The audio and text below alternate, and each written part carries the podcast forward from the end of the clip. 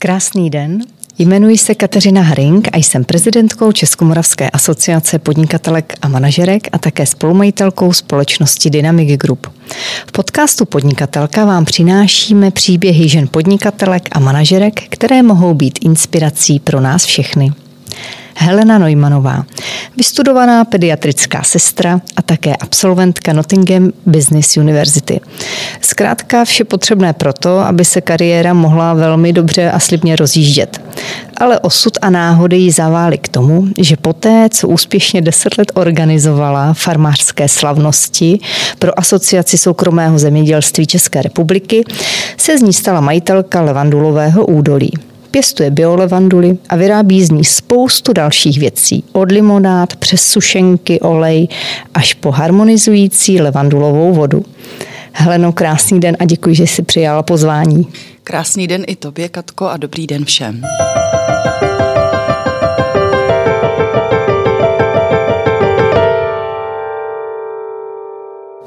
Co bylo na začátku tvého, řekněme, podnikatelského příběhu? Toužila jsi se stát podnikatelkou? Uvažovala jsi o tom někdy? Upřímně, asi jako každý z nás, tápala jsem, jestli mi to za to stojí, protože jsem načetla spousta krásných knih o tom, jaké útrapy každý podnikatel i podnikatelka musí projít, ale nakonec vždycky jsem směřovala k tomu jít si za svým snem. Upřímně, když mě lanařili právě v rámci studia M B A ty velké nadnárodní korporace PricewaterhouseCoopers a Deloitte and Touche, tak já jsem už seděla na té židli a říkala jsem si, no já vlastně tohle nechci, já chci něco sama, jako já chci vidět něco sama za sebou. A to asi rozhodlo. I přesto, že jsem věděla, že to nebude jednoduché. Hmm. Vy jste farmářské slavnosti uh, začali rozjíždět v době, kdy ještě, troufám si tvrdit, tak moc neletěla ta zdravá výživa, kdy to bylo všechno v plenkách, kdy jo, tady v supermarketu koupíme ano. lepší. Uh, Co vás vlastně inspirovalo k tomu s tím začít? No upřímně byl to jeden pán, byl to Pepa Stehlík, tehdejší prezident Asociace soukromého zemědělství, když já jsem seděla u něj na dvoře a popíjeli jsme čaj. A scháněla jsem tehdy, abych učila dospělé, jak vypadá pšenice, jak vypadá oves a tak dále na našich právě festivalech pro rodiny s dětmi na Točníku. Tak Pepa mi řekl, Heleno, ty to děláš tak hezky a zajímavě, ty prostě nutíš dospěláka pracovat všemi smysly, tehdy to nikdo nedělal. Tehdy skutečně jako zábava byla pasivní. Přišla si na koncert, přišla si do divadla, přišla si na přednášku, ale aby ty sama si byla hrdinou svého dne a někdo tě nutil vyplňovat nějaký indicie, hledat šifry, kvízy, to neexistovalo. A jeho to strašně, jemu se to strašně líbilo, zaujalo ho to a řekl, prosím tě, pojď udělat něco pro český farmáře. Ale to byla přesně ta doba, kdy ty si správně řekla, každý odjížděl s nákupním košíkem vrchovatým nesmyslů. Lidi měli potřebu prostě po období komunismu ještě pořád tady byla, byla ta tendence nakupovat všechno, ochutnávat všechno a nikoho nezajímalo, že to nejsou skutečné potraviny, že nás v podstatě zabíjí, že nám škodí, že právě ta rakovina ve třiceti je důsledkem toho, že do nás ládujou antibiotika úplně ve všem. A to bylo, to bylo něco, co mě strašně, já jsem se toho bála. Já jsem říkala, Josefe, je to krásná myšlenka, ale jsme na to připraveni, dokážeme to. No vůbec jsme netušili, jaký krásný chvíle nás čekají společně. Byly ty pozitivní ohlasy hned od samého začátku? Byly a byla to velká legrace, protože když jsme seděli s předsednictvem celé asociace, kde sedělo dvacet českých sedláků, takových těch tvrdých chlapů, kteří říkali, no hele, když přijede tři sta lidí, bude to super, jo, bude to super, to bude úspěch, holky. A my jsme tam seděli, říkali jsme, no to ne, to musí přijet aspoň tisíc lidí, jinak to nemá smysl. No takže na první farmářskou slavnost přijelo pět tisíc lidí. My jsme vůbec nevěděli, kam je zaparkujeme, protože kolem polí nebyla šance, takže jsme tehdy přizvali starostu, hasiče, policajty. Bylo to hrozně krásný. Bylo to na kozí farmě Dobrovolných, dnes největší kozí farmě v Evropě. Hmm. Pozdější farmářské slavnosti u Meisnaru v Kunčici nad Labem už měli deset tisíc lidí návštěvnost a my už jsme věděli, že máme vyhráno, že to lidi chtějí, že chtějí vidět, jak vzniká mlíko, že chtějí vidět, jak se pěstuje třeba ostropestřec, krásná česká bylinka tradiční, že chtějí zažít ten příběh toho farmáře opravdu na vlastní kůži. A samozřejmě stalo se to, že ti lidé si potom posléze k nim jezdili pro ty produkty. Takže nejenom, že se ozdravovala česká veřejnost, ale zároveň ti farmáři měli vlastní úspěch. A to bylo úžasné. Co bylo na začátku těžké, třeba z toho organizačního hlediska, nebo naráželi jste na nějaké překážky? No, naráželi jsme na jednu zásadní překážku. Všechno se muselo odehrávat pod hlavičkou Ministerstva zemědělství České republiky. Takže na všech slavnostech, které jsme poctivě vydrželi s asociací, vystupoval pan ministr, uh, museli vystupovat místní hejtmani. To bylo až takhle oficiální? Ano, to bylo obrovský, protože když viděli na první slavnosti, kolik přijelo lidí a že to je šance s těmi lidmi mluvit a ukázat se, tak to začali samozřejmě ti místní politici zneužívat. A to nejenom komunálně, ale i na státní úrovni. Nám to trošku vadilo. Na druhou stranu jsme si říkali, proč ne, ty lidi, vlastně nám to, to ministerstvo pomáhalo finančně. My jsme nechtěli na začátku, aby si lidi platili vstupné. To přišlo až vlastně po pěti letech, protože to bylo skutečně ukázka českého venkova, tak jak to má být. Takže ale nejtěžší asi byla ta skutečnost, že, že vlastně jakoby ten sedlák se musel přizpůsobovat tomu, že mu tam vystupují uh, ty, politi- ty političtí v podstatě zástupci. No. Jak na to reagovali lidé? Jaké jste získávali ohlasy? Chápu, že pozitivní, ale byly třeba i dnešní hantýrkou řečeno hejty? Jako uh, něco, tak že... to jsme nezažili, se přiznám. Uh-huh. To jsme zažili tak až... Tak to dobře. To... Určitě, bylo to krásný, těch prvních pět let bylo úžasných, dokonce se stávalo to, že my jsme vlastně zvládali jednou měsíčně tu farmářskou slavnost a lidé nám začali re- regulérně psát, jestli bychom udělali i Tři krále, Vánoce, advent a tak, protože my jsme, ano, my jsme hmm. pracovali s těmi svátky a tradicemi velmi jako úzce. My jsme skutečně všechny kvízy, hádanky a celá ta stezka farmářská byly prolnuty vlastně těmi českými tradicemi a ty lidi se k nim postupně dostávali. Nakonec se stalo to, a dneska si to určitě toho všimnete, že velká města začala dělat znovu nejenom pálení čarodejnic a máje, ale začaly dělat ostatní svátky, začaly dělat otevírání studánek, posvícení, advent, začaly dělat svatou Lucii, začaly se vracet ke svaté Barboře. To skutečně v roce dva tisíce osm nikdo vůbec neznal tady. A Češi z Prahy jezdili na Moravu, aby zažili skutečné tradice a zvyky. A my jsme chtěli, aby si to užívali děti a rodiče po celé zemi, takže jsme s tím takhle začali. No a pak už jsme jezdili s celým městečkem, to už bylo úžasné, ale vlastně největší útrapou, a já ji tady ráda řeknu, byla, když nám totálně, kompletně celé farmářské slavnosti ukradl ministr Jurečka. To se stalo, my jsme si samozřejmě stěžovali, lidé si stěžovali, protože pan ministr začal dělat s pé érovýma agenturama, s eventovýma agenturama ty slavnosti, začal na to vyhlašovat výběrová řízení, která vyhrávaly agentury, které nebudu to nějak komentovat. A my jsme s asociací tehdy na to koukali a říkali jsme, ale to není jako možné, my jsme to jako vytvořili, to je naše know-how, ono to nešlo patentovat. My jsme dokonce chtěli hmm. si to nechat zapatentovat, ale farmářskou slavnosti nikdo nezapatentuje.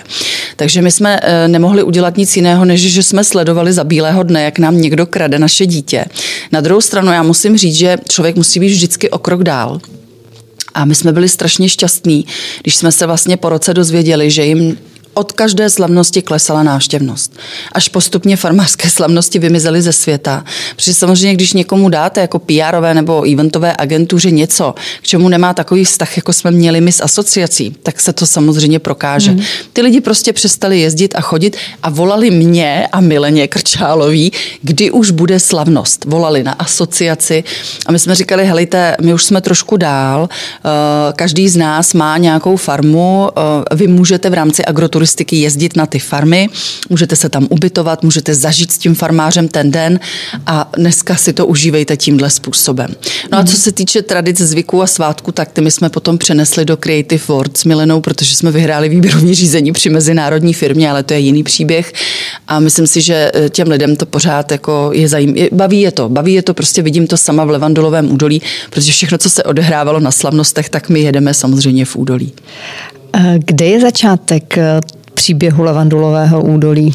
No, je to už... Je to ten moment, ten zlomový, když říká, že jste byli o krok dál? Mm-hmm, my jsme byli o krok dál i z toho důvodu, že mě strašně zaujal příběh českých bylinkářů. Já jsem se do nich úplně zamilovala. Já jsem byla strašně pyšná na to, že tady máme mozky, který utekli před Hitlerem a komunismy, komunismem a vlastně zakládali špičkový farmaceutický firmy ve světě. Když jsem si zjistila, kdo za nimi stál a jaké dneska mají úspěchy, tak jsem si říkala, škoda, že ten komunismus vlastně vyhnal ty nejlepší z nejlepších. A postupně jsem jezdila po těch rodech, které tady udržují ty byliny a máme tady úžasný bylinkáře stále, zaplať pánbu. Tak jsem si řekla, že když teda Pepa Stehlík touží, aby jsme otevřeli nějaký park nebo areál vlastně v Chodouně a pokračovali dál v těch tradicích a zvicích, tak já jsem si říkala, že dneska už ten svět víc potřebuje pomoc se zdravím. Mm-hmm. Tradice, zvyky, krása, zábava tam patří, ale to zdraví pro mě bylo to nejdůležitější a hlavně já jsem žila, že jo, v Jižní Americe, projela jsem kus světa a když jsem viděla, jak se léčí vlastně Asie, Afrika, Jižní Amerika kořeny a ayurvéda bylinami i kořeny, tak jsem si říkala, my jako Evropané bychom měli opečovávat to naše národní bohatství a skutečně jsem se vrhla na to zjistit, co se vlastně v té Chodouni pěstovalo. A takhle vzniklo Levandulové údolí. Takže o té levanduli si vůbec nepochybovala, neměla si chuť jít do nějaké další nebylinky nebo uh, případně pěstovat nějaký mix? Samozřejmě láká mě to a pořád se mě ptají všichni naši obchodní partneři, kdy už budou i další bylinky, ale já jsem vždycky ctila naše předky z toho důvodu, že oni moc dobře věděli, proč na určitém místě dělají určité věci. Jak využívat uh, těch výsledků té vlastní práce. A vzhledem tomu, že uh, my ležíme na bývalých vápencových mořích, která se táhnou od Barrandova až k Plzni a vlastně od Křivoklátu až ke Karlštejnu a jsme v samém srdci Barrandienského geoparku, tak jsem tehdy vlastně zkoumala vědeckou práci doktorky Štolcové, která je odborníkem na Kelty. Začala jsem se pídit po kronikách v okolí a, a objížděla jsem vlastně ty místní staré lidi a zjišťovala jsem. Navíc přes kopec žila Magdalena Dobromila Retigová ve Všeradicích, kde vzniklo i její muzeum díky panu Stibalovi a ta vlastně s tou levandulí pracovala také. No a když jsem zjistila, že tam vždycky byla levandule a že ji tam přinesli Keltové už v desátém století, tak bylo rozhodnuto. Proč bych vymýšlela něco, co už bylo vymyšleno? To je jednoduché. Trocha historie, pravda, nikoho nezabije, ale ty jsi mě říkala, že známost levandule sahá ještě mnohem déle, dále. Ano, ano. Levanduly ctili především staří Egypťané, Římané a Řekové. Egypťané ji považovali za královnu bylin a když otevřeli v roce devatenáct set dvacet dva hrobku Tutanchamona, tak jedinou bylinu, kterou mu dali do dalších světů a životů, protože věřili, že jde do dalších životů, tak se v amfoře skutečně našla levandule lékařská. Je to dáno jednoduchou věcí. Oni ji považovali za královnu bylin z toho důvodu, že ona ti skutečně dokáže vyléčit kompletně tvůj nervový systém. Je vynikající bylinou i pro celý trávící systém. Jsou to skutečně dva nejdůležitější systémy v našem těle. A tím, že nervový systém je úzce propojen s imunitou, tedy s imunním, s naším autoimunním vlastně s naším autoimunním tokem v našem těle, tak, tak oni věděli, že ta levandule ti pomůže absolutně se všemi neduhy a problémy. A upřímně i ti naši bylinkáři, ať byli, ať byli inkvizice, ať byl Hitler, který mimochodem naše bylinkáře ctil a velmi si jich vážil a držel nad nimi ochranou ruku. Ale samozřejmě to byl pouze on a to jádro celého, celé, celé té stvůry, řekněme-li to dneska normálním lidským jazykem, tak ostatní samozřejmě je vyvražďovali a nevěděli vůbec, o koho se jedná.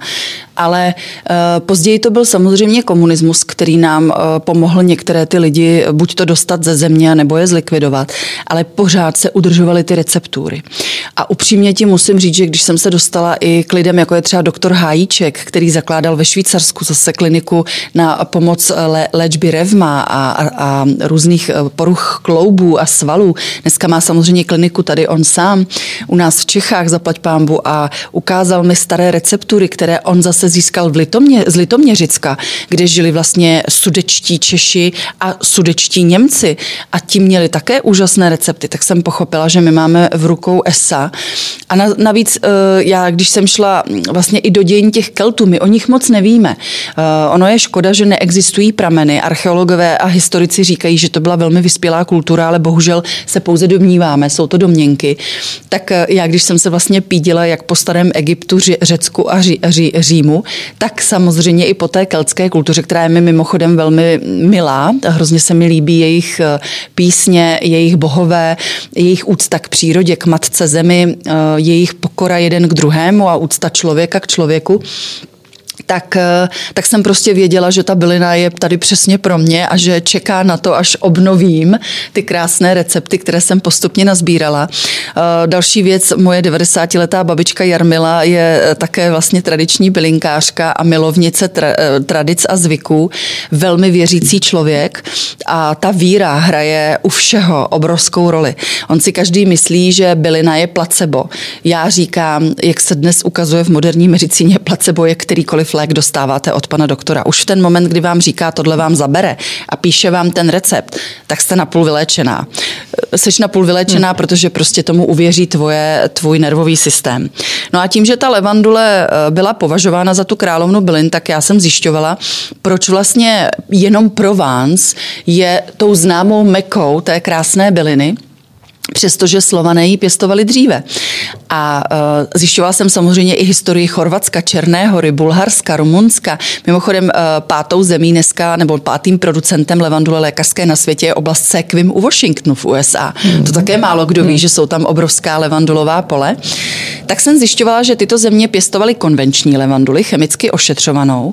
A proto jsem si řekla, aha, takže ona ta dřina, která opravdu za tou bylinou je, a to jsme si posl- posl- posléze velmi tvrdě vyzkoušeli, tak je, je skutečně asi nezaplatitelná, minimálně ne do kosmetiky a esenciálních olejů, kterými se vlastně zabývá celá Francie a všechny ostatní země. Takže jsem si řekla, OK, tak já půjdu tam, kde to nikdo neumí. Já budu dělat tu zdravou výživu a ty produkty, které používáme vnitřně. No ale podle toho, co mě říkáš, tak tím pádem ta historie pěstování levandule ve Francii není dlouhá, pokud ji chemicky ošetřují. Ano, oni ji chemicky ošetřují. Jsou tam samozřejmě dvě malá bi- biopole. Ty má předplacené náš dnes už partner firma Loccitane, má je předplacené na desítky let dopředu. Ti dva farmáři, kteří vlastní ta biolevandulová políčka, tak je nesmí prodat nikomu jinému než právě jim. Hmm. A proto Loccitane je dneska největší vlastně producent stoprocentně přírodní kosmetiky z levandule a ze slamněnky mimochodem.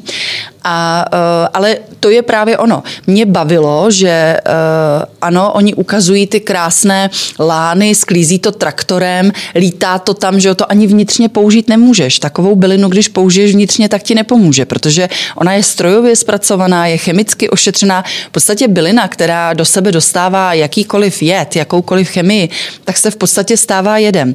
Ono to souvisí i s tím, že za mnou jezdí do Levandulového údolí takoví ti tradiční zahrádkáři čeští a říkají, my máme taky biolevanduly pod oknem.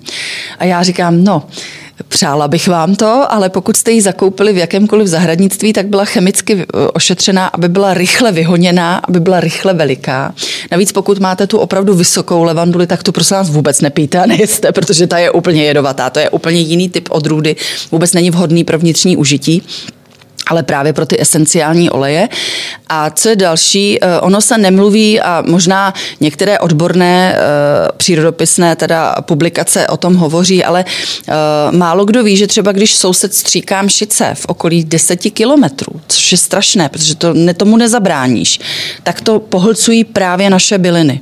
Takže i já, když jsem se učila tyhle věci, tak jsem si vždycky myslela, jak dělám doma krásný mochito s mátou, s biomátou, protože už jsem jí měla pět let vlastně nedotknutou chemií. Přišla jsem takzvaným přechodným zemědělstvím, ale problém byl, že vedle sousedka měla růže a stříkala je proti mšicím. Takže jsem okamžitě tu mátu přestala kupovat a začala jsem si kupovat skutečně certifikovanou hmm. biomátu, abych těm dětem nedávala to nealkomochito, který teda obsahuje tu jedovatou mátu. Stejně tak jalovec. Jalovec je přenašeč škůdců a chorob, ale zároveň je pohlcuje. Je nosič, přenašeč, takže když máš v okolí kilometru jalovec, tak bohužel ti napadne tvoje bylinky. A to jsou věci, které když já vždycky sleduju, protože my jsme národ přemka podlahy. A já vždycky říkám těm odborníkům, když o tom s nimi mluvíme z přírodovědné fakulty, proč to těm lidem neříkáte? A oni mě vždycky říkají, Heleno, seš v národu zahrádkářů, ty, si vraž, ty se vražděj kvůli růži přes plot, ještě jim budeme říkat tohle, ty, ty by se byli schopni pobít. Já říkám, dobře, ale to je nefér. Oni si myslí, že mají biobyliny a nemají. Takže je s tím spojená velká legrace. A co ještě musí... Uh, aby ta bylina byla teda bio, tak dobře, nesmíme stříkat, chemicky ošetřovat. Mm-hmm. Co ještě musíš splňovat? Tak samozřejmě ideálně ruční sklízení, to je to nejnáročnější. Ono, když přijdeš, samozřejmě, když máš biolevandulku v malém a, a udržíš si ji skutečně po těch pěti letech, teda ji necháš bez chemie a nepoužíváš ji ani v okolí, tak když potom tu biolevandulku a máš levanduli lékařskou angustifolia, tedy konkrétně, která je vhodná pro, to vnitř, pro tu vnitřní léčbu a užití pro sirupy, pečení, vaření a tak dále, nápoje, tak, tak bys samozřejmě měla stříhat ručně. Otázkou je, co potom, když mě volá, opravdu mě volají desítky lidí, že by pro nás chtěli pěstovat ve velkém. A já říkám, dovedete si představit, že v dnešní době seženete sto lidí na čtrnáct dní, kteří opravdu od ráno, od soumraku k soumraku stříhají levanduly. Není to vůbec jednoduché a, a stojí to obrovské peníze. Mně sklizeň stojí dvě stě padesát tisíc, protože musím zaplatit sto lidí, kteří od rána do večera drží nůžky a mají ty mozoly a stříhají to do těch kytic, které my posléze sušíme v temné a chladné místnosti. Takže e, není, to, není to taková legrace, mm. jak si všichni myslí, a ono proto také ta bylina je nedostatková v biokvalitě, protože se daleko víc vyplatí mm. udělat z ní mýdlo, udělat z ní levandulovou vodu na žehlení, udělat ti krásnou pěnu do koupele. Samozřejmě i ta aromaterapie léčí, je to fajn, ale nemá to zdaleka takové účinky, jako když vypiješ denně jeden čaj levandulovej. Na kolika hektarech eh, hospodaříš v současné době? Momentálně máme tři a půl hektaru osázených, tam máme těch čtyřicet pět tisíc biolevandulí, teď budeme sázet dalších deset tisíc, eh, vlastně v březnu na konci nás čeká sázení. Ale celkem máme šest a půl hektaru a s těmi máme velké plány. To musí být strašně velká kopa fialová při té sklizni. Jak, jak, jak je to veliké? Kopa je krásné slovo. To se mi moc líbí. Kopa, kopu nikdy neuvidíš, protože každý, každý, kdo dostane řadu na starosti a nůžky, tak dostává takzvanou svoji bednu. Svoji bednu, která je čistá, není, není, neobsahuje žádné chemie, je umytá vlastně tak, aby mohla obsahovat bio, biobylinku, a tu je, svoji bednu on si opečoval po celou dobu sklizně. Je z něčeho speciálního ta bedna? Uh, takhle, my jsme používali kartonáž, protože jsme zjistili, že karton, ekologický karton byl nejvhodnější. Ale v momentě, kdy sklízíš po dešti, tak to není úplně nejlepší. Takže jsme našli uh, úžasný, vlastně jsou plastový, ale jsou úžasný ty bedny, protože jsou vyrobeny už z P V C, které vlastně není škodné, jo? To, což už dneska zaplať pánbůh existuje. Takže dneska, sklí, jak my říkáme, máme ekologické P V C bedny a do nich teda sklízíme. A každý vlastně řád, jak my říkáme, odnáší tu bednu do skutečně auta. Auto odváží tu bednu a vyměňuje za další bednu přímo do sušárny a vlastně musí se okamžitě začít sušit. Za jak dlouho máte sklizeno? No měsíc, skutečně je to měsíc. Intenzivní nepřízeň počasí, nemůže se stát, že... Hraje tam velkou roli samozřejmě. Jsou, jsou, byla, byla, byl rok, kdy jsme sklízeli vlastně dva měsíce, protože byly velké deště, to, myslím, že jsou to tři roky zpátky. A, a pak naopak jsou velká sucha a to zase ti nahrává k tomu, že můžeš sklízet i třeba dlouho do noci, protože když je vidět, tak se víc líp se sklízí, samozřejmě večer, když nejsou taková horka, ale samozřejmě nejideální je sklízet ráno.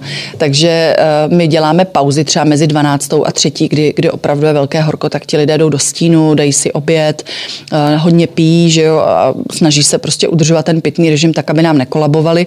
Ale uh, co je zajímavé, a to musím taky teda říct, nikdo by to nečekal, a my jsme si to vlastně vyzkoušeli za dobu těch pěti let, nikdo nevydrží sklízet déle jak čtyři dny v kuse. Nikdo. Ještě ani já ne. Ani já ne, protože... Co bedna stává? Tak, zaprvé máš křeče. Máš křeče v rukách, a to jak v levé ruce, kterou si držíš tu bylinu, tak v pravé ruce, kterou stříháš. Za druhé, někteří lidé přijdou, že by hrozně chtěli sklízet a pomáhat a vadí jim včely, bojí se jich. Takže když je píchne, tak samozřejmě ten člověk odchází, protože má strach. Jo? Když je to alergik, tak vůbec nepřijímáme takové lidi. Mm-hmm. Kdokoliv je alergický na, na včely, tak vůbec nemá šanci, aby jsme ho přijmuli. Další věc, která je, bych řekla, velkým problémem, a to už od dvacet let, jak jsme zjistili, že i studenti si na to stěžují, druhý den máš obrovské bolesti bederní páteře. A to mm-hmm. přesto, že máme nacvičené polohy, které doporučujeme. Oni mají klekátka, aby mohli klečet. Máme přesně od chiropraktika, máme set, který pomáhá k tomu, aby nás ta bederní páteř nebolela. Já tomu, já jim vždycky zavelím a říkám, jako naše babičky, vyšpulte zadky, nadechněte se a jedeme. Ono to skutečně funguje, když vyšpulíš zadek dozadu, tak uvolníš tu bederní část uh-huh. páteře uh-huh. a vlastně je ti příjemně. Ale i tak to vydržíš jenom určitý počet hodin a prostě po těch čtyřech dnech seš vyčerpaná, potřebuješ si odpočinout. To zní jako strašná řehole, ale předpokládám, že to nebyla jediná překážka. Tohle je vlastně v důsledek, když můžeš sklízet. Ano. Ty jsi mi říkala, že jsi na začátku kupovala a musela kupovat vlastně tu konvenční mm-hmm. s rodokmenem teda, ano. což ano. si vůbec ano. nedovedu představit, jako no, co je. Prostě nedoporučuje. Evropská unie a státní zemědělský intervenční fond, který vlastně má určité úřady, které certifikují biopěstitele a biochovatele. My jsme teda oslovili Biocont.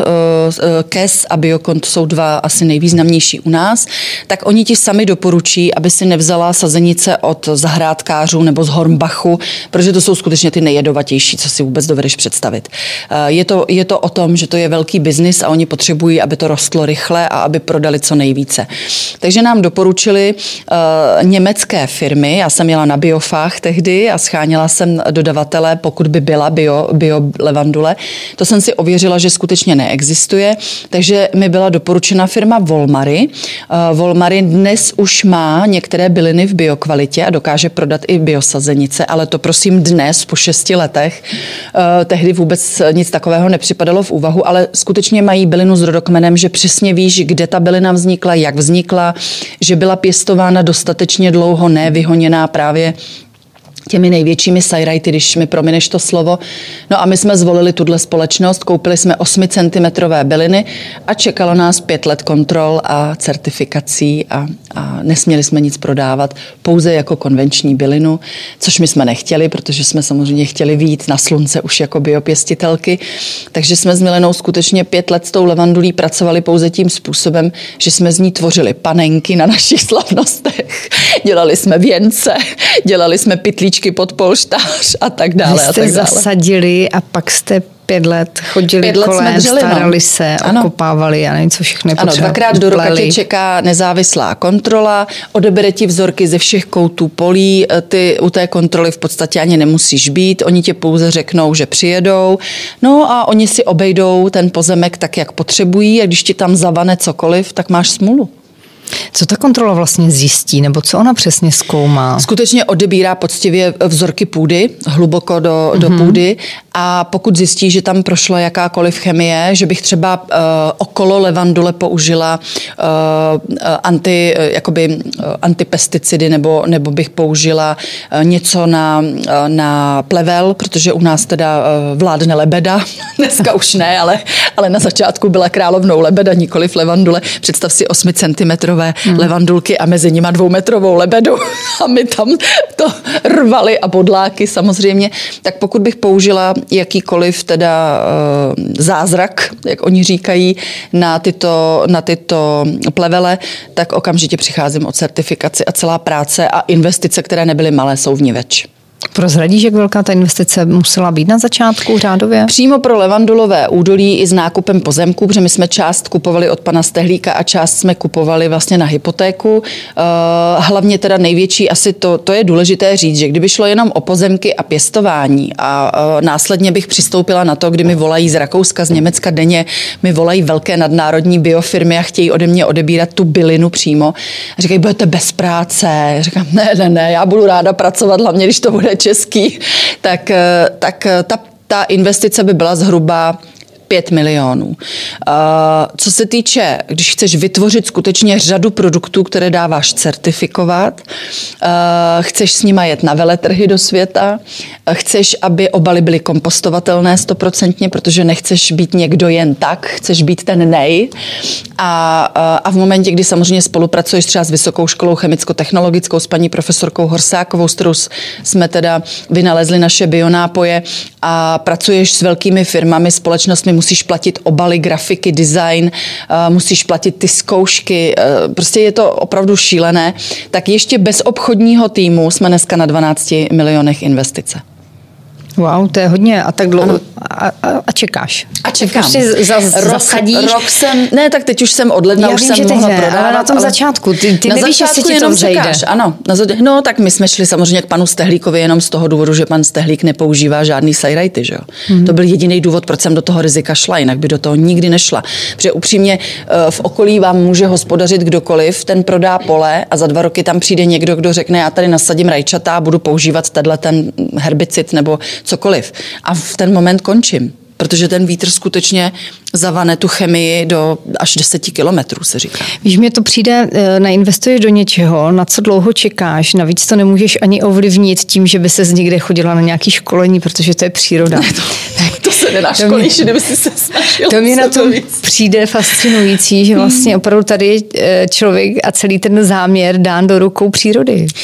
Neznervozňovalo tě to? Jako, tak že, samozřejmě, že jsem se nabrečela, já jsem nabrečela takový potoky slz, že si to nedovedeš ani představit, ale to bylo v začátku. Pak už po těch třech letech, totiž když zjistíš, jak na to a, a, a skutečně zaplatíš lidi. My máme celoročně dva lidi, kteří pečují pouze o pozemek. A to je prostě, to jsou dva chlapy místní a ty se skutečně o tu bylinu starají tak, že nejenom já si s ní povídám a, a prosím jí, aby nás měla ráda a aby léčila ty lidi, aby nám pomáhala, obzvlášť teď v těch těžkých časech, ale i oni si s ní povídají. I oni skutečně, my jsme opravdu našli dva chlapy, který prostě nebyli to zahradníci, byli to lidi, kteří pracovali na stavbách, byli udřený k smrti. A ty nám řekli, tohle by mě bavilo, mě by bavilo s váma tu bylinu dovést až k tomu konci, kdy ty z toho děláš ty úžasné tyčinky a nápoje a čaje a sůl a cukr a třtinový cukr a koření. Dej mi tu šanci a já se o to budu starat. A opravdu musím říct, že ty první tři roky, kdy tam ty naše rodiny dřely a vytrhávaly ty plevely ručně, ale samozřejmě neměli čas jenom na tohle, protože jsme se museli taky nějak živit. Tak my jsme vlastně zjistili, že kdybychom od začátku měli najmuté ty dva lidi a oni by měli šanci opečovávat mm. to pole opravdu od prvního března do třicátého října, tak vlastně nikdy k tomu nedojde, že by ta lebeda byla dvoumetrová. Jo? Mm. To už dneska víme. A proto ti dva lidé, to, to je naše rodina dneska, jejich rodiny jsou naše rodina a, a snaž, snaží se s náma vlastně žít tak, jako by to bylo jejich. A to si myslím, že se hrálo největší roli v tom, že moje zoufalství, které bylo na začátku, se už přehouplo na jiná zoufalství, jako je administrace, jako jsou certifikace, jako je to, že se nám kazily na začátku limonády, protože jsme nepoužili žádné, žádné teda konzervanty a další a další starosti, především samozřejmě s tím hledáním těch financí a upřímně dneska s osvětou právě obyčejných lidí tady v České republice, protože my se snažíme nechávat si maximum těch produktů pro Čechy a Slováky. A to přesto, že nám volají z Německa a z Rakouska, prodejte nám to, hmm. dejte nám to, protože oni už si toho váží. Oni už vědí, co ta bylina v životě hmm. znamená. Hmm. A my kolikrát narážíme na to, že přijdeme za nákupčím do řetězce, řekneme, prosím, dejte to tam, ty, ty lidi to ocení, budou to chtít, je to český příběh, je to české, nikde to necestovalo, kilometry, je to, je to naprosto čistý produkt, který nejenom, že chutná, ale zároveň jim zpestří jejich kuchyni, stravu a ještě, ještě je léčí. A oni nám řeknou, jste moc drazí. Hmm. Říkáme, chápeme, dobře, OK, hmm. ještě nevyzrál ten čas. A to je asi to, hmm. to nejtěžší úskalí dneska. Že to nedovedeme ocenit, mm. že to máme tady mm. doma za humny v podstatě. Ano, ano. A... Přitom za námi přijíždějí lidé, to, to musím mm. říct, že my máme úžasné návštěvníky a v létě jsme byli úplně nadšeni. Já jsem vlastně byla denně v Levandulovém údolí skutečně od sedmi do desíti do večera. Ti lidé tam jezdili a říkali, tady je líp než na Bali, paní Neumannová. Já jsem říkala, kéž byste měli pravdu. Uh, strašně bych si přála, aby vám tady bylo hezky, abyste tady načerpali tu energii. Ona ta aromaterapie skutečně na ty lidi působí a když si u toho mojí mohou dát dobré jídlo a pití, které je zase z českých surovin a, a necestovalo tisíce kilometrů a je to skutečná potravina, je to skutečné jídlo. Uh, mohou tam sedět při tom slunci, ale i, i jarní, jarní dny jsou tam nádherné. My jsme udělali duhovou ekologickou halu, aby mohli posedět vevnitř. Zatopili jsme, osvětlili jsme ji, hrajeme krásnou, příjemnou hudbu a skutečně především teda ženy, ale musím říct, že máme mnoho klientů i z mužských řád, že přijíždějí a říkají, tady je nám blaze, my se tak těšíme, až zase přijedeme. A to je pro nás asi největší dneska bych řekla taková, jako takové potěšení a hlavně ti to dává smysl. Mm. I v té době covidu, kdy jsme samozřejmě říkali, co teď, máme v tom obrovské peníze, rok nemůžeme exportovat, nemůžeme nic, ale ty lidi nám dali obrovskou sílu a chuť mm. pokračovat, protože si opravdu jezdili pravidelně mm. a to ne pro tři, čtyři produkty, ale pro kartony produktů. My to vememe kamarádům a my vememe rodině a my mm. vememe jako mm. dárek. A to tě úplně nakopne a řekneš si, tak jo, ono to má smysl. Tady už jsou chytrý mm. lidi, je jich hodně, věř mi. Co dělá pole levandulové teď v zimě? Teď Ty jsi spím. říkala od, od března ano, do toho ano, třicátého prvního října, tak co se děje potom? Tak do, do, vlastně v říjnu my, my se stříháme, poslední střih, udělá, my máme dokonce někdy dvě produkce, protože v září nám obrazí ta levandulka znovu, mm-hmm. takže děláme, děláme nové stříhání nebo znovu sklízíme. Tu potom používáme do speciálních produktů, to je ale naše know-how, to tady nebudu prozrazovat. A vlastně nastává čas, kdy skutečně vlastně Ivan s Ondřejem se starají vlastně o, o celou, celou tu lokalitu, o celou tu plochu. Ta kytička potřebuje nabrat sílu, to je to nejdůležitější. To znamená ten klid, který vlastně my dáváme té bylině v tom, že nepouštíme ty lidi do, do toho pole v tom období té zimy, pouštíme je pouze na naše stezky hravé, aby se pobavili. Tak to hraje asi největší roli. No a samozřejmě tam nastává, tam nastává asi bych řekla největší síla té přírody, kdy vlastně zasněží, pokryje ji sněhem, ona nabírá tu vláhu, tu sílu těch větrů a toho všeho. My jsme dokonce, nám, nám poradili odborníci vlastně, kteří jsou přes byliny, protože já se pořád snažím získávat nové informace i ze světa, i od nás, tak nám poradili, abychom zasadili více stromů v, v okolí, abychom zmírnili ten průtok toho větru, protože jsme v údolí a ten vítr je tam poměrně silný, takže máme obrovskou radost, že jsme letos vysadili okrasné třešně a to s typ sportem, který sází teda stromy po celé republice a říká, že znovu osází stejně stromů, jako je, náš v Čes- jako je nás v České republice, takže chtějí vysadit deset milionů stromů a na jaře se s nimi chystáme vysadit třešňový sad, abychom mohli posadit hmm. lidi i vlastně v tom, v tom krásném období března, dubna do, rozkvetli, do rozkvetlého sadu a zavzpomínat, to je totiž naše druhé národní bohatství, zavzpomínat vlastně na to, co tady ti předkové nechali, protože my tady máme úžasné věci, nejenom český průmysl hýbal světem. Naše byliny a bylinkářství je jedním ze základních pilířů světového fenoménu našeho lázeňství. Opravdu? Ano.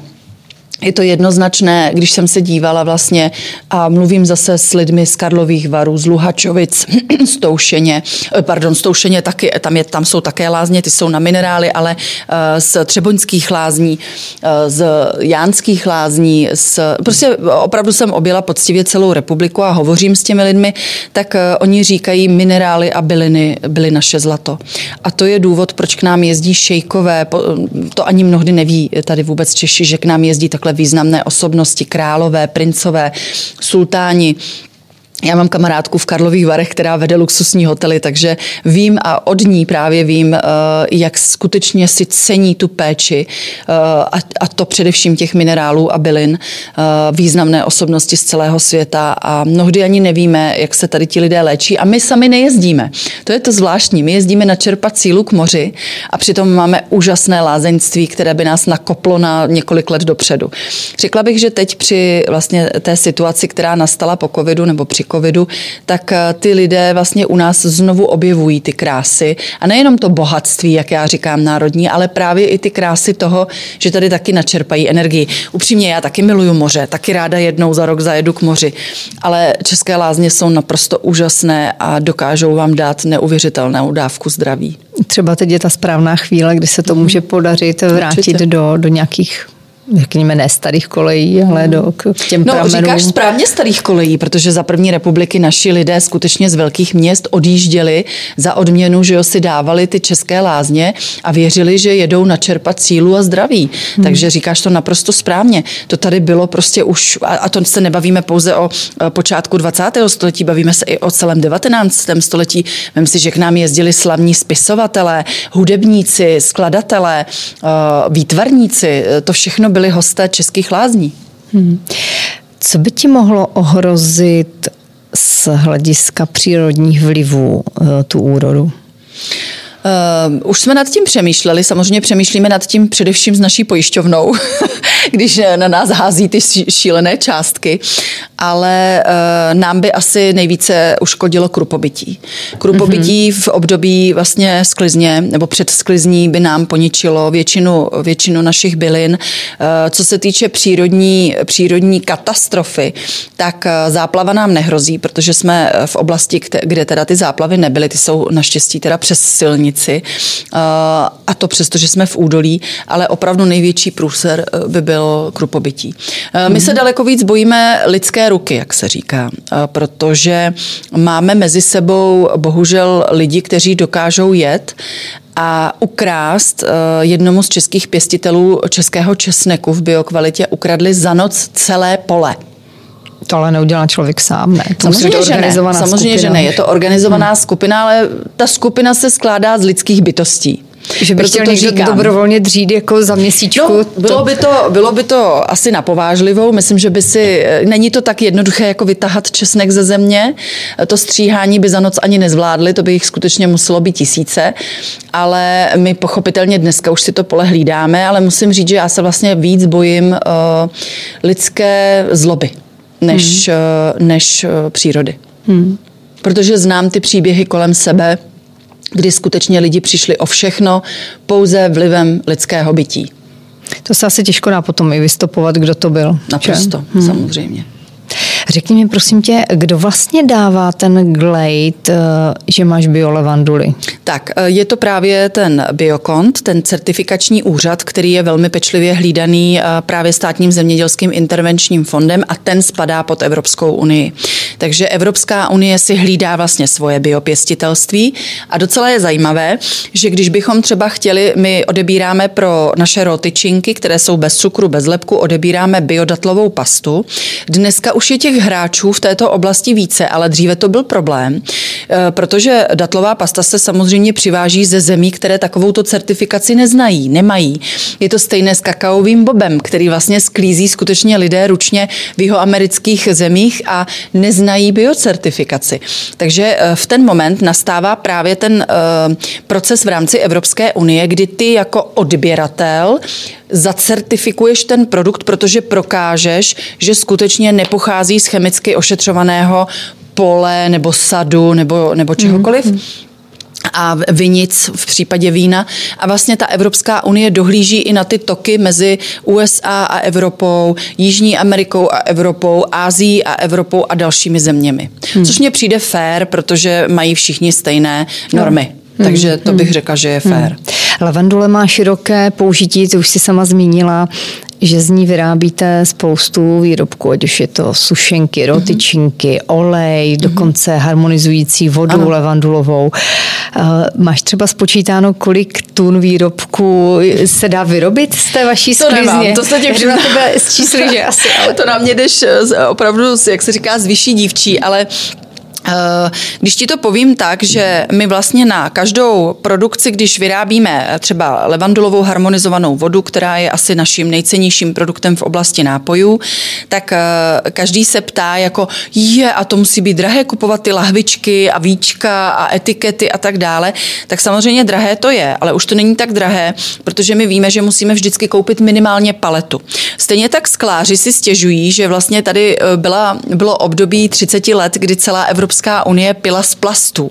Všichni jsme si na ně navykli, vlastně ctili jsme je jako něco lehkého, komfortního, rychle vyhodím do plastů a odcházím.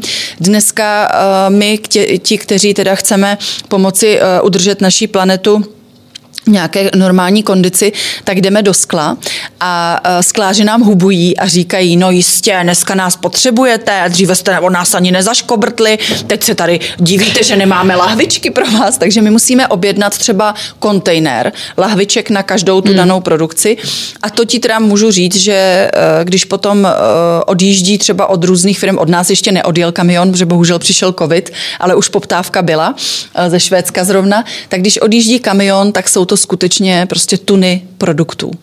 Hmm. Co je při zpracování levandule z toho technologického hlediska nejtěžší, aby si uchovala to cenné, co v sobě má? Mm-hmm. Uh, já bych řekla, že... prozradíš teda. No tak samozřejmě, je to, je, to, je to jistým způsobem naše know-how, ale vzhledem k tomu, že je to zase to nejpracnější a to je právě ta výroba základních uh, ma, ma, levandulové masy, levandulového sirupu a levandulového extraktu a tu si my děláme zásadně sami s Milenou. Hmm. Jako autorky, hmm. jako zakladatelky, jako matky té byliny. Je to z toho důvodu, že už jsme se setkali s mnoha v uvozovkách certifikovanými produkty, které když jsme osku, okusili a šli jsme do hlouby, jak se říká, s paní profesorkou jsme si udělali vzorky, tak jsme zjistili, že je to podvod. A to nás trošku překvapilo. nebylo, nebylo to jenom z levandulí. Bavíme se mnohdy i o konopí, které je nedostatkovou bylinou v biokvalitě. Mimochodem Česká země je zase jedním z největších producentů biokonopí. Tak my, když jsme třeba právě s těmito lidmi zkoumali, jak se v tom podvádí, tak jsme říkali, že je to velké riziko, protože když potom máš klienta, který třeba distribuje celou Asii nebo Dálný východ, tak oni si samozřejmě ty zkoušky provedou. A mít z ostudy kabát, že tam přivezeš kamion a oni ti ho vrací, protože si je podvedl a už si nikdy neškrtneš v té dané lokalitě, tak to teda musím říct, to musíš mít velký koule na takovouhle věc. A, Ale a přesto to, se to asi děje. A děje se to. Přesto hmm. se to děje a člověk si říká, já teda tyhle lidi obdivuju, musím říct, protože já bych tohle nikdy nedokázala. A proto sirup, masa, které tvoří základ, hmm. levandulový prach, který právě dělá Ivan každý den, to je strašná práce, dřina ruční, protože neexistuje sekáček na byliny, který by byl na elektřinu, takže se seká ručně. To jsme podědili stroj, který je v podstatě, ten, ten nám právě Ivan přivezl z Ukrajiny, kde jsme ho opravdu jako, jsme měli obrovské štěstí, že jsme se k němu dostali. Naši čeští inženýři také uměli tyhle stroje, ale jsou tady asi tři a je o ně obrovský zájem. Dneska si necháváme sekat i u české firmy, která už to teda dělá, dělá to strojově jako na elektřinu, ale musím říct, že ten rozdíl je obrovský. Lze to použít do určitých produktů, ale třeba do třtinového cukru, kde musí ta levandulka být v obrovsky skvělé kondici, tam to prostě nepoužiješ. Zničí ti to ta, řekněme, automatizovaná zničí, nějaká výroba? Zničí skutečně to, co bylinu, no nasekají tak, že je nepoužitelná. Můžeš ji použít třeba do uh, vaření, když vaříš uh, základ pro levandulovou harmonizovanou vodu, výluh čistý s biocitronem, nebo právě pro limonádu levandulovou nebo Vitafrut levandulový čaj ledový, ten je vynikající, protože on vlastně musí obsahovat, nebo náš levan, levandulový Vitafrut ledový čaj obsahuje devět vitamínů. My jsme zvolili takové směsi čajů s biokvalitou, že jsme vlastně chtěli, aby to obsahovalo co nejvíce vitamínů, protože ty antioxidanty a přírodní antibiotika a antiseptika máme z byliny, ale nám chyběly ty vitamíny. No a my jsme vůbec netušili, co s tím způsobíme za revoluci, protože když piješ ledové čaje na trhu, tak jsou všechny z chemických sirupů. A teď ty lidi to u nás ochutnali a skutečně si jezdili pro kartony a my říkáme, tak si ho udělejte doma, ušetřete si peníze, my to děláme z tohohle sypaného čaje. Je, to vy to umíte líp, my si koupíme ty kartony. Takže to z toho máme vždycky obrovskou hmm. radost, ale maminkám šetříme peníze a říkáme, koupíte si tenhle čaj, dáte dvě lžíce na litr, do ledničky trošku našeho levandulového cukru, trošku citronu a čaj je hotový. A samozřejmě ty, ty to ocení, protože ty děti těm to strašně chutná. A já říkám, a teď si vemte, že to je čaj, který jim dáváte, je sladký, je, je, je, je, je jakoby chutný, opravdu on, že má biomaliny, biojahody, biopomeranč, biojablíčka, bioibišek a biolevanduly, tak ty děti po něm opravdu sahají jako sami. A říkám, a teď si vemte, že jim dáváte zdraví. Jako to je hmm. úplně úžasný, protože já mám doma dva puberťáky a pro mě vždycky největší trápení bylo, že oni mi říkali, mami, ale teď mi kolu a kofolu nepijeme, my pijeme ty studený čaje. Ale já jsem věděla, že v každém tom ledovém čaji je šestnáct kostek cukru, stejně jako v té kofole. A je to úplně jedno, jestli pijou ledový čaj nebo kofolu. Takže jsem vždycky hubovala, říkala jsem, ale to není ono. Dneska už pijou jenom náš čaj a říkají, mami, ještě, že jste to vymysleli. Takže mám radost. Vy jste hodně pyšné na biolevandulovou harmonizovanou vodu. Mm-hmm. Čistý výluh, jak jsi říkala, z levandule mm-hmm. a biocitronu. Ano. V čem je vlastně tak výjimečná? Je to skutečně čistý výluh, vlastně naředěný s naší vodou, která navíc obsahuje vápníky, takže, takže ty minerály jsou v ní také obsaženy. A ta voda je energetizující z toho důvodu, že my ji opravdu filtrujeme. Ona obsahuje pouze výluh z biolevandule a z biocitrónu a my ji ještě s tou vodou filtrujeme přes zlatý filtr. To, děláme to po vzoru starých Egypťanů, kteří skutečně věděli, že, že to zlato odstraní všechny ty špatné látky a naopak dá průtok těm správným vlastně látkám. A ještě navíc zlato je energetizující vlastně minerál nebo kámen, který ti dodává sílu. Léčí se s ním dneska i v běžné medicíně moderní, to asi ví většina lidí. Tak, tak my vlastně do toho přidáváme ještě, ještě tuhle filtraci a musím říct, že ty výsledky se jednoznačně prokázaly i hned poté, co jsme s ní přišli na trh, protože máme třeba vyléčeného pětiletého kluka s chronickým zánětem kyčelního kloubu. Máme paní, která necítila a neměla vůbec chuť několik let, po měsíční kůře s naším biolevandulovým čajem a právě levandulovou harmonizovanou vodou nám přijela tam plakat, objímala nás a, a, a znovu cítí a má, má chuť. Máme paní, která byla těžce závislá deset let na lécích. Opravdu jako zničená bytost, troska, která mě tam přijela. Já jsem si nevěděla s ní rady, protože jsem říkala, tak tady už nepomůže ani bylina, ta by se musela detoxikovat rok. Paní tu sílu našla, samozřejmě musela se nechat zavřít do léčebny, ale spojili jsme se s tím ošetřujícím lékařem, udělali jsme detoxikační kůru z biolevandule, z biozeleného čaje a z biokonopí a paní je po půl roce v podstatě čistá. Jo, mm. jako je to obrovské úsilí především v té hlavě té dámy, ale, ale obrovsky jsme jí pomohli a to byla skutečně dáma, která ti tam přijede a ty na ní vidíš na první pohled, že to je úplně nemocný člověk. Fleky, alergie, špatné dýchání, oteklá, silná. Prostě já jsem říkala, oni vás úplně zničili. Ta dáma si začala léčit jednu jedinou věc a to bolest kolenního kloubu. A přes ta analgetika jí dostali v podstatě do stavu, kdy je na, na smrt nemocná. Hmm. Takže to je právě to, že moderní medicína dokáže pomoci v akutním stavu při autonehodě, při zlomenině, při poruše čehokoliv. Ale my jsme dneska se dostali do nějakého slepého bodu, kdy kdyby žil pan Fleming a viděl, co se děje s antibiotiky, tak, tak se, ten se obrací v hrobě, jak já říkám.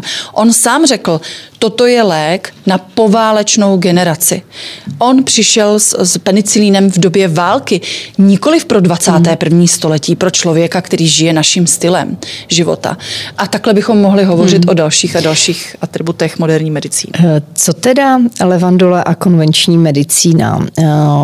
Léčí, jak ty si říkala, mnohé neduhy, nemoci. Je to třeba někde vědecky podloženo, dokázáno? Jsou na to nějaké průzkumy? Tak, máme českého studenta, českého vysokého učení technického v Brně, kterého si najala již dneska švýcarská farmaceutická firma, protože jeho průzkum na levanduli, který proběhl již před čtyřmi lety, jednoznačně prokázal, že levandule dokáže nahradit onkologické léky v oblasti právě trávicího a nervového systému. Ten člověk dnes úspěšně bádá pro, pro velký farmaceutický koncern a my mu to samozřejmě ze srdce přejeme. My jsme ho také oslovili, ale ty finance, které on potřeboval, jsme nebyli schopni dát dohromady. A upřímně ty dotace, které tady běží na vědu a výzkum, tak, tak zase umí si po nich sáhnout především ty farmaceutické firmy nebo možná vysoké školy, ale, ale jeho případ to nebyl. Takže ty znalosti a ty certifikace pro právě ten vliv té levandule proběhnou v jeho případě teda na území Švýcarska. Je to škoda, ale s tím nic neuděláme. Na druhou stranu, my máme k dispozici veškeré informace, které se jasně prokážou vědecky nebo na určitých studiích ze světa.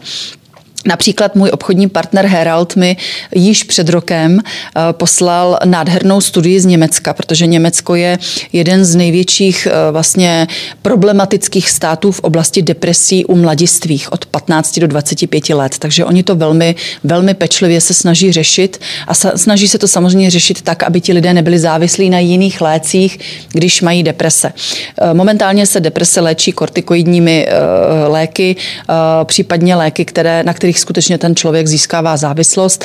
V případě maniodepresivních stavů to jsou úplně léky, které vás v podstatě ničí. Jo. Pomohou vám s, de- s depresemi, ale, ale e, ničí vám vlastně vaši imunitu, vaše další orgány e, a vaše tělo. E, v Německu udělali pokus, nebo udělali studii, kdy vzali sto dětí mezi patnáctým a dvacátým pátým rokem, kteří trpěli právě depresivními a maniodepresivními stavy.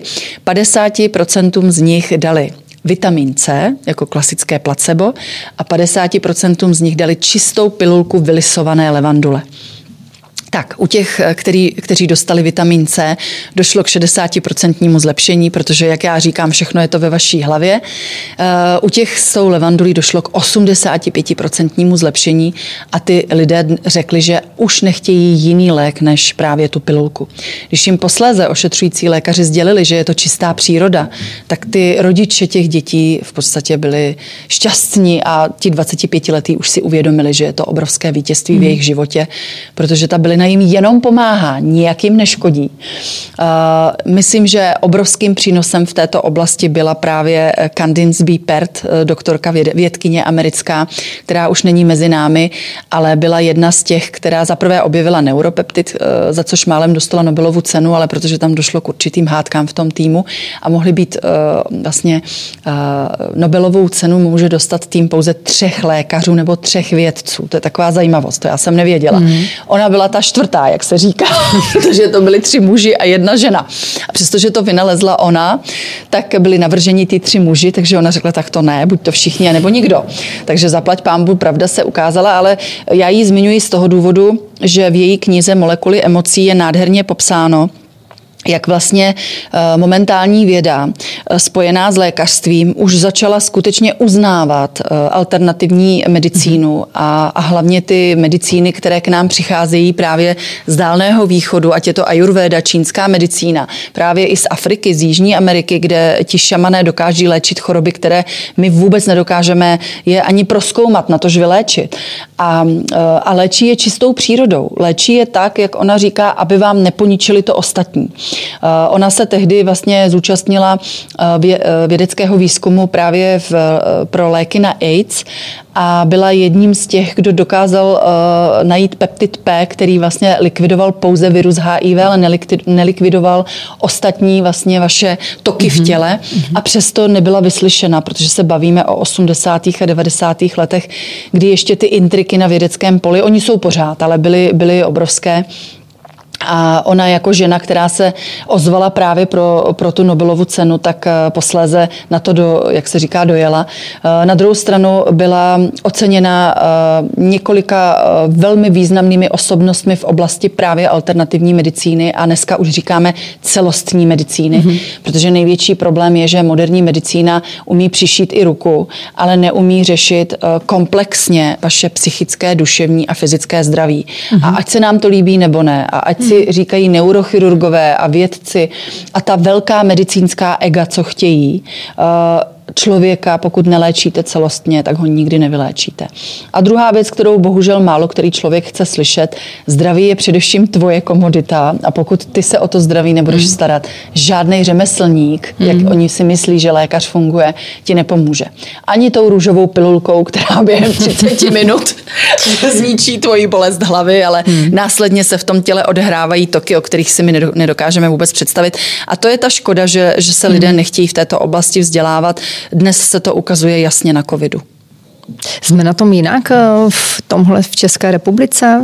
V tom vnímání, řekněme, toho alternativního, protože pořád je to nazýváno jako alternativní. Vznikají nějaká... tady samozřejmě kliniky celostní medicíny. Honza Vojáček, jeden z propagátorů a pionýrů, vynikající lékař a guru, můj guru pro celostní medicínu. Právě chceme spolupracovat s jejich klinikou. Tak ti lidé už vyhledávají tyhle ty způsoby. Mudr Jan Šula, který říká, že kdo nechodí k lékaři, je nejzdravější člověk na světě, protože neposlouchá to, že je ti tohle a je ti tamto a, a ty už jsi vlastně mrtvej a, a ty už vlastně ježiš, ty už sem vůbec nepatříš. Víš, ono je to těžké, protože uh, lidé nevědí, že chybovost veškerých moderních přístrojů, jako je centrální tomografie, rentgeny a další, další úžasné stroje, je dneska třicet osm procent. Když si vezmeš, že ti třicet osm procent mohou říct chybně tvoji prognózu, to znamená, ty odcházíš domů a myslíš si, že máš rakovinu a ty ji vůbec nemáš, tak se ukazuje, že moderní medicína zdaleka není tam, kde si většina lidí myslí. Na druhou stranu dokázali jsme zničit takové věci, jako je mor, jako jsou neštovice, dokázali jsme očkovat spoustu opravdu velmi zlých nemocí. Problém je, že i to očkování není, jak se říká, bez dalších účinků a vlivů. A dnes se to hovoří právě v souvislosti s covidem. Jsou zastánci a jsou protizastánci. Já si myslím, že v naší zemi je daleko horší než to, že by tu nebyli lidé, kteří by hledali právě ty cesty zdravějšího ozdravování a, a hledají ty, to zdraví přes tu přírodu čistou. Tak spíš je tady problém, že my nedáváme prostor těm lidem, kteří říkají, že jsou tady jiné cesty. My jsme se dostali z jakési demokracie za pana Havla do jakéhosi znovu komunismu, kdy kdokoliv z odborníků řekl, že covid není zdaleka taková hrůza, jak se říká, tak je popíračem covidu. A na toho člověka doslova naflusali a, a, a znehodnotili ho. Jeho odborné praxe, podívej se na Jana Hnízdila. To je člověk, který třicet let pomohl tolika lidem, včetně těch lidí, kteří dneska na něj plivou a říkají, vy mlčte, vy byste měli naslouchat epidemiologům, virologům a hygienikům. Prosím vás pěkně, já jsem studovaná i v oblasti medicíny a hygiena, epidemiologie a virologie jsou velmi moderní vědy a budu-li velmi tvrdá teď, tak řeknu, že zdaleka se o nich doposud neslyšelo. Nikdo je k životu nepotřeboval, což je strašné, ale je to tak. A my dneska necháváme řídit svět tyto lidi. No to prostě není možný. To prostě není možný, co se tady děje. A to je to, co mě vadí v České republice. Proč není dán prostor oběma stranám, aby si každý nás zvolil, jestli věří tomu, že ho ochrání rouška, jestli věří tomu, že covid je tak, takový virus, jak se říká, jestli věří těm číslům, která nám tady předkládají a jestli věří tomu, že mu pomůže vakcína. Hmm. Jsme bytosti, které se mají rozhodnout sami za sebe a tu odpovědnost si posléze neseme stejně tak, jako si jdeme pro tu růžovou pilulku, když máme pocit, že nám pomůže. Hmm. Jak tebe vůbec biznisově zastihl covid? Tak samozřejmě nebudu nalhávat, zastihl mě velmi, protože jsem vedle Levandulového údolí měla Creative World, kde jsem dělala úžasné narozeniny, eventy, setkávání hmm. lidí a, a kreativ jsem musela zavřít. Protože prostě hmm. vím, že minimálně tři roky žádný event neproběhne a jestli proběhne, tak maximálně proběhne někde v přírodě, jako třeba v Levandulovém údolí. Hmm. A vykryl to je tragédie. Vykryly ti ty ztráty například příjmy z toho, že klienti měli zájem, jak se říkala, a jezdili si pro vaše výrobky? Tak, Levandulové údolí nám právě pomohlo zaplatit nájem, zaplatit energie, zaplatit základní lidi, ale to není dlouhodobě udržitelné. A pomoc od státu byla nulová. To, co se vypráví v televizi, to jsou prostě nesmysly, nonsense. Mm. Jo? Takže e, já říkám, ukažte mi podnik- a oni to dneska už říkají, ona samozřejmě, e, ono to všechno vygraduje teprve na jaře, kdy skutečně skončí spousta lidí velmi na holičkách, e, budou bez peněz, bez práce, budou zadluženi. E, dotkne se to prostě všech, přestože si myslí momentálně ti, co sedí doma na home officech u monitorů a říkají si, tak super, mám skvělou práci, mně se to nějak nedotkne, dotkne se jich to velmi a teprve uvidí jak. Ale to je právě to, že my umíme spolu držet, až když je ten průser. Až když opravdu to spadne, jak se říká, na úplné dno. A tak ne, že se taky lidé pomáhali, že jo? Pomáhali si tím, že šili roušky, hmm. ale taky si pomáhali tím, že se udávali, že soused stojí na balkoně bez roušky. Hmm. A my jsme prostě národ udavačů a vždycky jsme byli. Je to tak a je to smutný. Mm. Já ale bohužel, nebo bohudík, mám to štěstí, že do Levandulového údolí jezdí právě ty lidi, kteří to mají v hlavě srovnané a velmi se pídí po tom, co mohou udělat proto, aby se ochránili, aby, aby žili zdravěji, aby se jich to dotklo minimálně. A když už ten virus přijde, protože je to příroda a prostě se tomu nikdo neubráníme, nějaká rouška, to je výsměch, tak když už ten virus přijde, tak udělat všechno proto, abych s ním zabojovala tady a celkově v tom těle, abych mu ukázala, že já jsem tím pánem té lidské schránky, nikoliv on. Mm. Ale to je něco, co málo kdo chce slyšet. Oni chtějí, aby jim píchli tu injekci a mohli si dělat co. A mohli dál pít ty kvantatý Coca-Coly a jíst ty trnice k večeři a klobásy. Já to chápu, je to pohodlnější. Je to komfortní zóna, ze které se velmi těžce vystupuje. To určitě je to na, na další diskuzi, asi určitě. Někdy příště. Nemůžu se tě nezeptat na takovou tradiční stereotypní otázku, kdy spousta žen řeší kloubení vlastně pracovního života, rodinného života, jak to všechno dohromady zvládat, když si vlastně rozjížděla i ty farmářské slavnosti a potom i to polek, což nebylo vůbec jednoduché. Jak si to dělala? Pomáhal ti manžel? Angažovala si třeba děti? Šlo to vůbec? No jasně, tak jako bez toho bych to vůbec nezvládla. Kdyby nejezdili se mnou farmářské slavnosti o víkendech moje děti, tak se nevidíme. Takže to bylo, to bylo rozkošný, protože moje děti, když dneska se jich někdo zeptá na české farmy, tak vždycky říkají, ježiš, jenom to ne, zase farmy. Jo, oni, oni znají české zemědělství velmi dobře. Uh, mají projetou Českou republiku na tisíckrát, takže jsem i pyšná, že znají to, co tady ty krásy naše uh, by asi dokázali popsat. Ale samozřejmě jsou to puberťáci dneska už a já jsem vždycky tu rodinu měla vyváženou. Nebudu, nebudu tady říkat jako některé biznismenky nebo manažerky, že je to jednoduché. Vůbec to jednoduché není. Mnohdy jsem si i poplakala, protože jsem musela třeba běžet na jednání a dcera měla horečku a byla malinká, seděla u ní babička. Střídali jsme se s manželem, pomáhali jsme si celá rodina a bez toho bych to nikdy nedokázala. To zázemí v té rodině je obrovskou výhodou. Na druhou stranu musím říct, že dneska moje, teď v lednu má třináct let, moje dcera mi říká, mami, mě by to bavilo vyfotit takhle a mami, a co kdyby jsme na ten Instagram dali tohle.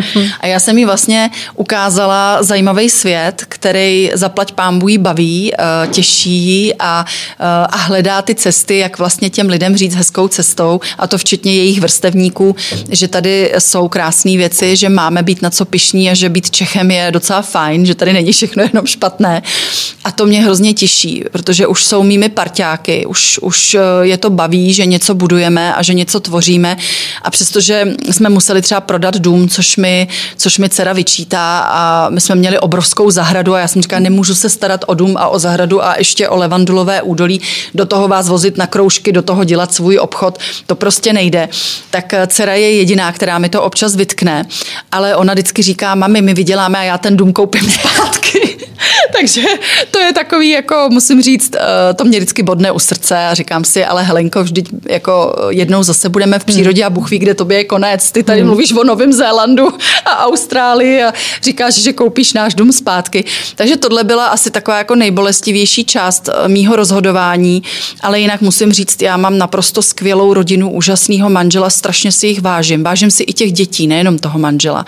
Vážím si mý maminky, která mi pomáhala, vážím si i sestry, která mi pomáhala, a tak nějak asi tohle je to největší štěstí, který máme, protože teď samozřejmě bojujeme s financemi, řešíme to jako všichni, řešíme ty obrovské ztráty v kreativu, to pět milionů ztráta není málo a, a budeme muset hodně zabojovat a čeká nás ještě hodně velká úsilí, ale uh, pokud kdokoliv z žen uh, má to, tu možnost mít to zázemí doma a ta, ta domácnost má radost z toho, že s váma sdílí i ty útrapy, i tu radost, tak do toho rozhodně jděte. Jděte do čehokoliv a jděte si za svým snem, protože musím říct, že dneska i po těch hrůzách, který jsem si prožila a různých zklamáních a klacky pod nohy, stejně jako ty a jako všichni z nás, tak bych neměnila. Mm. Nechtěla bych být dneska v té pozici té utahané ženy v právě v té velké pětce, která cestuje pětkrát do týdne, děti vidí jednou za týden a v podstatě bychom si neměli co říct. Další věc je, že já prostě věřím tomu, že Češi jsou úžasný národ a každý z nás je unikátní něčím jiným. Někdo má skvělý nápady na softwarové věci, jsou tady kluci, kteří dělají fantastické hry pro celý svět, jsou tady lidi, kteří pěstujou, jsou tady lidi, kteří dělají nádherný nábytek, jako ty. Pracují se dřevem a navazují zase na to řemeslo.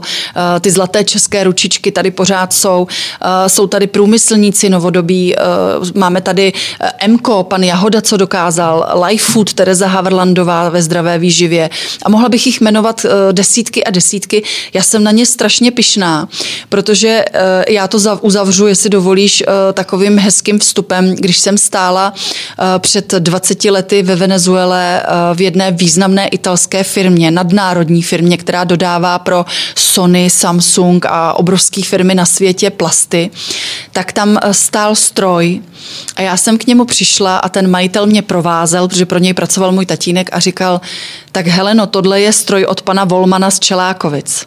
A já jsem se v Čelákovicích narodila, takže mě vytryskly slzy. Jenom pro tvoji informaci, pan Volman emigroval hned po, na začátku druhé světové války mm-hmm. a vlastně pak mu to zabrali celé komunisté, udělali z tohoto z Čelákovice. A ten jeho stroj z roku devatenáct dvacet pět stojí dodnes ve Venezuele a funguje tam. Wow, to úžasné. Nedám ti pokoj. Zeptám se, co si myslíš, že je důležité na tom začátku podnikání? Jaké třeba vlastnosti? Pokud se žena rozhodne, ano, chci začít podnikat, tak může ti to vyjít, nemusí ti to vyjít. Opustíme se od toho, že musíš mít dobrý business plán. Mm-hmm. Co myslíš, že je ještě důležité? Tak já si upřímně myslím, že uh, musíš asi být hodně pracovitá, protože uh, ať si kdo chce, co chce říká, na začátku je to vždycky o obrovské pracovitosti a píly. A pokud někdo prostě má jasně dáno v životě, že si chce vyhranit ten svůj čas v tom týdnu nebo i v tom dnu, což je náš sen, můj sen již dvacet let, tak, tak se do toho nepouštějte. Protože já si to slibuju už opravdu jako deset let, že si v tom dnu najdu vždycky tu hodinu pro sebe. No a většinou je to mezi jednou a druhou raní, kdy čtu. A to je málo. Jo? Já bych potřebovala, aby toho času bylo víc. To je docela pozdě vzhledem k tomu, že musíš mm. asi brzy vstávat. No, tak ale já jsem teda zrovna jako raní ptáče, takže mě to nevadí, ale mm, problém je, že uh, pak když jedeš sedm dní v týdnu, mm. což se právě stalo po covidu, že jsme museli propustit většinu lidí a, a zůstali jsme na to jenom ty rodiny, aby jsme přežili, tak uh, to jsme skutečně jako dělali sedm dní v týdnu a dvanáct hodin denně a já jsem pak v létě skolabovala. Sama jsem prostě věděla, že, že to tělo už mi říká tak a dost. Prostě jako, kdyby to bylo jako rok, ale ono to bylo několik let, že jo. Takže mm, jsem odprosila tu svoji bylinu a řekla jsem, tak já se polepším, já, já to vím, že to takhle dál nejde. A řekla jsem si, že vlastně vpustím do té firmy další hráče za tu cenu, že mi pomohou. Musím říct, že dneska toho vůbec nelituju, protože jsem se obklopila uh, skvělými lidmi uh, a plánuju vlastně rozdělit ten zisk uh, a dát ten prostor dalším lidem. Bylo to i naše setkání, upřímně, Katko. Já, já vlastně jsem ráda, že jsme se potkali, protože ty seš na tom v podstatě podobně jako my. Přišla, najednou ti bylo vzato to, co tě živilo, to, co jsi uměla skvěle, to, co, v čem jsi zazářila. Věděla jsi, že máš před sebou krásnou budoucnost a najednou se ten svět totálně změnil a vlastně ti všechno spadlo pod rukama. Ty krabičky se rozsypaly a my bychom mohli sedět a brečet, ale víme, že to hmm. není cesta, takže hledáme ta, ta spojenství, pomáháme si, hledáme nové cesty, nové biznesy a já musím říct, že tohle mě jediný vlastně drží nad vodou a říkám si, že i tuhle, já, já jsem řekla to slovo koule, ale v našem případě je to, vlastně musíš mít i obrovskou odvahu. Mě strašně moc lidí, když jsem prodávala dům za deset milionů, říkalo, ty jsi se úplně zbláznila, ty jsi si vydělala na dům a teď ho tady prodáváš a jdeš dělat nějaký levandule. No, víš? Je to velmi nestandardní, jo? Asi. Jo? Mm. A dodnes mi spousta lidí řekne, no to já bych v životě neudělal. A já říkám, no neudělal, proto taky jsi tam, kde seš. A to je jediné, co si můžeš vnitřně mm. říct. Mm. Musíš si prostě říct, buď to tomu věřím a tu odvahu mám a jsem ochotná do toho dát tu práci. A pak věř tomu, že se to vrátí. Já to mám načtený a naposlouchaný z tolika příběhů ze světa, že prostě vím, že se to vrátí. A funguje to tak? Já si teď už myslím, že ano. Přestože ještě pořád mám uh, před sebou uh, obrovský kus dřiny a, a úskalí, tak uh, tím, že jsem se rozhodla, že dám ten prostor dalším lidem a pustím je do té firmy, tak mě dneska obohacujou ty chlapy, vždycky jsem si myslela, že to budeme jenom my ženy, a říkají, a ono je to i příjemný, že tě někdo pochválí najednou, protože ta rodina ta tě tolik nechválí. Ta to bere jako samozřejmost. A my, se možná a my se neumíme pochválit. A najednou tam sedí frajer, který vydělal nějaký peníze a říká, tyjo, tohle, že jste dokázala, teda Heleno, to je úžasná řada, vy máte F S C certifikaci, wow, a teď tam sedíš a říkáš si, je. Tak to je takový malý pohlazení na duši, no. Prozradíš nějaké plány třeba do budoucna, pokud si vůbec nějaké děláš, protože v současné mm, době, kdy nevidíme. Ano, to mm. se velmi změnilo asi v každém z nás, já jsem měla úžasný plány na tenhle rok. polovina z nich, no co polovina, dvě třetiny z nich jsou pryč, ale, ale plánuju si dlouhodobě. Plánuju si dlouhodobě, protože jsem měla to štěstí, že před tím covidem jsem navštívila tři světové veletrhy, takže jsem viděla ten zájem o ty produkty a, a rozhodla jsem se, do kterých zemí chci a do kterých ne. A, a vlastně jsem zapomněla říct, že ta krásná událost, která se nám stala v, ve všech těch zlých dnech tohoto roku, byla, že si nás vybrala Loccitane, světová firma, jako nejzajímavější příběh v Evropě mm, mm. A, a spojili jsme síly. Já se strašně na to těším, až oni s námi zazáří třeba v Číně nebo v Japonsku a v dalších zemích a budou říkat, a tohle jsou čeští bylinkáři a ti vás dokážou léčit. Na to jsem strašně pyšná a věřím, že se nám povede znovu vrátit to renomé tomu českému bylinkářství. Věřím, že i vystavíme ty lázně, které, které budou léčit hlavně Čechy a Slováky, ale, ale samozřejmě přivítáme i další národnosti, protože ty naše lázně opravdu miluje celý svět. A já věřím, že se nám povedou i další projekty, ale které tady nechci prozrazovat. Jeden z nich je s tebou a mohl by ozdravit mnoho firem v této zemi a já věřím tomu, že tam sedí osvícení lidé a že budou hledat ty nové hmm. cesty a že nám tu příležitost dají a že za rok nám řeknou, holky, super práce, jsme rádi a je nám tady dobře a, a cítíme se skvěle a děkujeme, že jste nám pomohli. A jedeme dál společně. A jedeme dál, no. Hmm.